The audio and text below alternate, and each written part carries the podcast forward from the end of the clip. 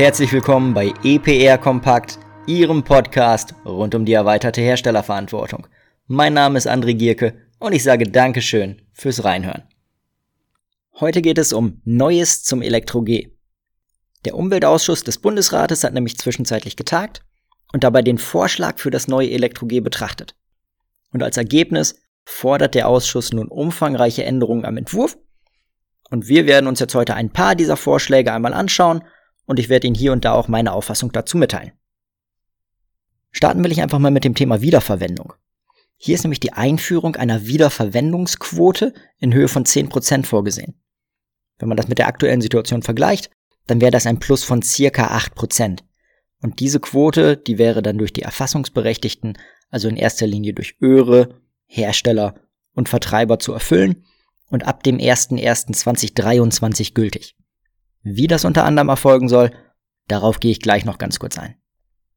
Als nächstes schauen wir genauso schnell auf das Produktdesign und dabei ganz konkret auf die Batterieentnahme. Und hier wird vom Umweltausschuss eine deutliche Verschärfung gefordert. Und zwar sollen Batterie demnach vom Endnutzer problemlos und zerstörungsfrei entnommen werden können. Und diese Klausel, die es bisher noch gibt, dass das im Zweifel durch Fachpersonal passieren darf, die soll komplett gestrichen werden. So, und das ist zum Beispiel sicherlich mit Blick auf die Smartphones eine für den Endnutzer sinnvolle und gern gesehene Anpassung. Für die Hersteller aber auf jeden Fall einschneiden, ne, weil hier entsprechend angepasst werden muss und in Zukunft vielleicht ja einmal mehr der Akku getauscht wird, als das aktuell äh, der Fall ist, bevor ein neues Device angeschafft wird. Im Sinne der Umwelt ist das Ganze aber auf jeden Fall nachvollziehbar und sinnvoll. Kommen wir zu den Erfassungsberechtigten. Im ursprünglichen Entwurf war geplant, dass auch zertifizierte Elektro-G-Erstbehandlungsanlagen Altgeräte erfassen dürfen. Genau das soll jetzt aber wieder gestrichen werden. In der Begründung dazu heißt es, die vorgesehene Berechtigung von zertifizierten Erstbehandlungsanlagen, Elektro- und Elektronik-Altgeräte freiwillig zurückzunehmen und sich hierfür auch Dritter bedienen und Hohlsysteme anbieten zu dürfen, wird als problematisch angesehen. Die gewerbliche Sammlung von Elektro- und Elektronik-Altgeräten wird damit legitimiert und gleichzeitig den gewerblichen Sammlern die völlige Freiheit gewährt, welche Typen von Altgeräten sie wo und wann zurücknehmen und wie lange diese Rücknahmemöglichkeit angeboten wird. Als problematisch sehen wir die Tatsache, dass es Bürgerinnen und Bürgern kaum möglich sein wird zu unterscheiden, ob ein Sammler im Auftrag eines Betreibers einer zertifizierten Erstbehandlungsanlage Altgeräte direkt von den Bürgern sammelt oder nicht. Der Vollzug des Paragraph 12 wird durch die weitere Ausweitung der Sammelberechtigten, die obendrein zur Drittbeauftragung berechtigt sind, weiter erschwert und aller Voraussicht nach zum Erliegen kommen, mit der bekannten Konsequenz der in illegale Wege abfließenden Altgeräte. Und ganz ehrlich, dieses Zurückrudern finde ich persönlich schwach. Hauptgrund für die Novelle des Elektro-G ist doch, dass das Sammelziel nicht erreicht wird. Also geht es darum, Maßnahmen zu entwickeln, die die Zielerreichung unterstützen, die es dem Bürger noch leichter und angenehmer gestalten, sich seiner Altgeräte zu entledigen. Und da ist die Einbindung der Erstbehandlungsanlagen doch grundsätzlich erstmal sinnvoll. So schließlich wird das Netz der Rücknahmestellen dadurch flächendeckender und Altgeräte werden dann direkt dort erfasst, wo sie hinterher eh landen.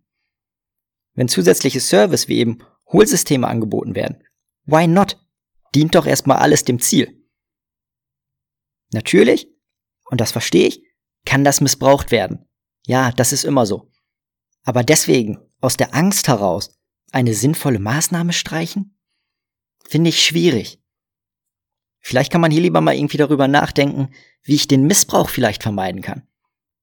Und wenn das durch den Vollzug nicht möglich ist, dann vielleicht einfach durch eine bessere Aufklärung der Bürger. Und da reichen dann ein Abfallkalender und die aktuelle Informationskampagne vielleicht noch nicht aus. Oder erreichen zumindest noch nicht alle. Und wer sagt denn überhaupt, dass die illegale Sammlung tatsächlich noch verstärkt wird? Vielleicht kann ja die gesteigerte legale Sammlung die illegale auch entsprechend verdrängen. Insbesondere eben gepaart mit einer ordentlichen Information der Bürger. Nächster Punkt. Ich bin ja schon auf die Einführung der Wiederverwendungsquote eingegangen.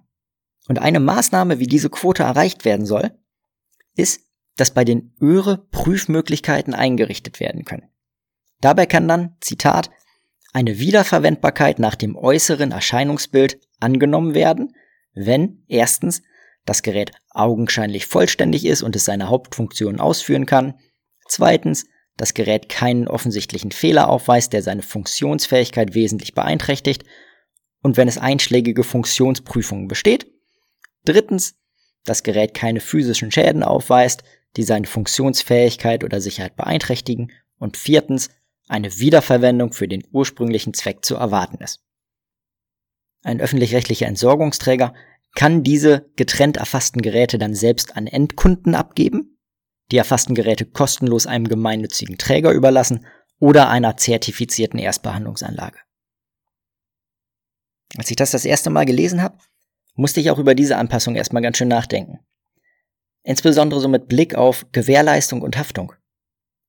Was passiert denn, wenn ein Gerät mit Wackelkontakt oder heiß werdendem Akku diese oberflächliche Prüfung besteht und dann in einem Haushalt entsprechenden Schaden verursacht? Ich verstehe die Bemühung und auch den Ansatz und ich finde auch das Thema Reuse grundsätzlich gut. Aber wenn Sie mich fragen, dann ja, Reuse auf jeden Fall. Aber bitte nur durch vom Hersteller autorisierte Kanäle mit entsprechenden Ersatzteilen etc. pp, damit man eben dieses Thema Sicherheit und Gewährleistung auch auf dem Schirm hat und dafür entsprechend Sorge tragen kann. Als nächstes schauen wir ganz kurz auf das Thema Erfassung. Und zwar ganz konkret in der Sammelgruppe 2, also typisch Bildschirmgeräte, Monitore. Für diese Hersteller ist nämlich eine sehr teure Anpassung geplant. Zwecks bruchsichere Erfassung wird nämlich in diesem Entwurf die Mindestabholmenge auf 10 Kubikmeter und das unter Verwendung geeigneter Behältnisse reduziert. Das heißt, hier wird es in Zukunft noch deutlich mehr Abholungen geben. Das Konstrukt wird dementsprechend einfach deutlich teurer. Letzter Punkt für die heutige Episode und ähm, der sicherlich mit sehr, sehr strengen Anforderungen. Das Thema Vertreiberrücknahme. Auch diese Anforderungen werden in dem Wurf nämlich nochmal deutlich und zwar wirklich für alle Beteiligten verschärft. Zu 0 zu 1 und 1 zu 1 Rücknahme verpflichtet werden sollen nämlich jeder Vertreiber mit einer Gesamtverkaufsfläche von mehr als 400 Quadratmetern, der regelmäßig oder mehrmals jährlich Elektro- und Elektronikgeräte zum Kauf anbietet und auf dem Markt bereitstellt. Das heißt, diese 400 Quadratmeter beziehen sich dann nicht mehr auf die Verkaufsfläche von Elektro- und Elektronikgeräten, sondern auf die Gesamtverkaufsfläche. Und das dann tatsächlich für jeden betroffenen Vertreiber. Weiterhin ist für die 0 zu 1 Rücknahme noch Folgendes vorgesehen. Und zwar soll die 0 zu 1 Rücknahme zukünftig bis zu 5 statt 3 Geräte umfassen. Und das Ganze soll sich dann beziehen auf Geräte mit einer Kantenlänge von bis zu 50 statt bisher 25 Zentimetern. Diese neuen und verschärften Anforderungen im Rahmen der Vertreiberrücknahme, die sind jetzt sicherlich erstmal ein Pfund für alle Betroffenen. Und ich will jetzt zu den Quadratmetern oder Kantenlängen, da will ich gar keine Stellung zu nehmen. Ich störe mich an einer anderen Sache. Was heißt denn jetzt regelmäßig oder mehrmals jährlich? Was ist mehrmals jährlich? Zweimal? Viermal? Der Erfolg des Gesetzes, beziehungsweise die Sammelzielerreichung, die steht und fällt doch in allererster Linie erstmal mit dem Bürger. Und was mir immer wieder fehlt, ist einfach, dass das Gesetz eben auch auf den Bürger ausgerichtet wird. Die Anforderungen müssen für den Bürger doch klar und verständlich sein. So, und das sind sie an dieser Stelle dann eben nicht. Also, da tut's mir dann auch leid für den Handel. Diese Einschränkung ist hier völlig fehl am Platz. Für den Kunden muss doch klar sein, da habe ich das Gerät gekauft, der Laden hat eine entsprechende Größe, also kann ich das Gerät da entsorgen. Bumm, ganz einfach. Und das hilft an der Stelle dann ganz nebenbei auch dem Vollzug. Und genauso ist das auch beim Onlinehandel. Hier fehlt für den Endnutzer einfach die Transparenz, wer denn überhaupt einer Rücknahmepflicht unterliegt. Und deswegen sollte man auch hier nachvollziehbare, aber eben auch faire Anforderungen definieren. Und mit diesem Schlusswort beschließe ich die heutige Episode schon mehr oder weniger. Ganz kurz noch, wie geht's weiter mit dem Elektro-G? Am 12. Februar steht das Elektro-G bei der Länderkammer auf der Tagesordnung und auch im März gibt's bereits einen Termin auf Bundesebene. Wir dürfen also auf die weiteren Entwicklungen gespannt sein und ich sage erstmal, haben Sie vielen Dank fürs Zuhören. Mein Name ist André Gierke und ich würde mich freuen, wenn ich Sie auch das nächste Mal wieder begrüßen darf, wenn es heißt EPR Kompakt.